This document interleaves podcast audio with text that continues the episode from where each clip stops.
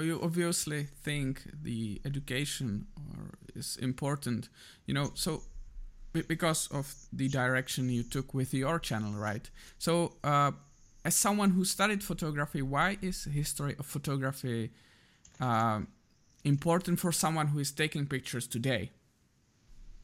It's it's interesting that you talk about sort of the, the, the importance of, of knowing where you come from, and I, and I think it's if we look at and I gonna come back to Instagram now, the Instagram's full of and it's a gross generalization younger people who know how to take what are called lollipop pictures. That's a Paul Hill, who's an educator or is, is a lecturer in photography, writes some various things, but he calls them lollipop pictures. So you look at them, they go, oh, that's nice, and then you move on to the next thing. So they don't have any substance to them.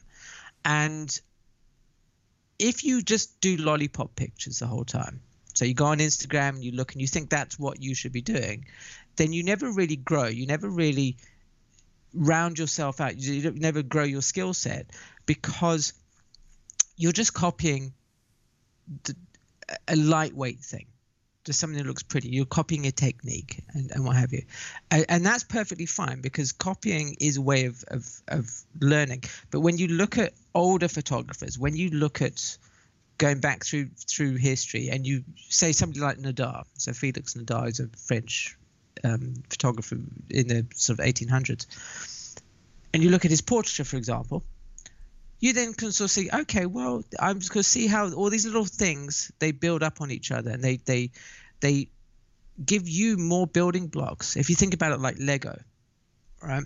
So children play with Lego and stuff like that. If you give them just flat pieces, right? They can only ever build things that look flat. But when you start introducing other shapes and other types of bricks and what have you, it gives them more tools in their own toolbox to express themselves. And that's kind of why I think it's so important to not necessarily study the history of photography, knowing what which process came first and all that sort of thing, but looking at older photographers because they have so much to teach us about how we can all interpret the world because they they were not doing it. Certainly the the you know the, the the, the early pioneers they weren't doing it to impress people. They were doing it from a spirit of, of discovery and and and invention. And the more that you look at these things that they they they kind of build up a visual library in your head.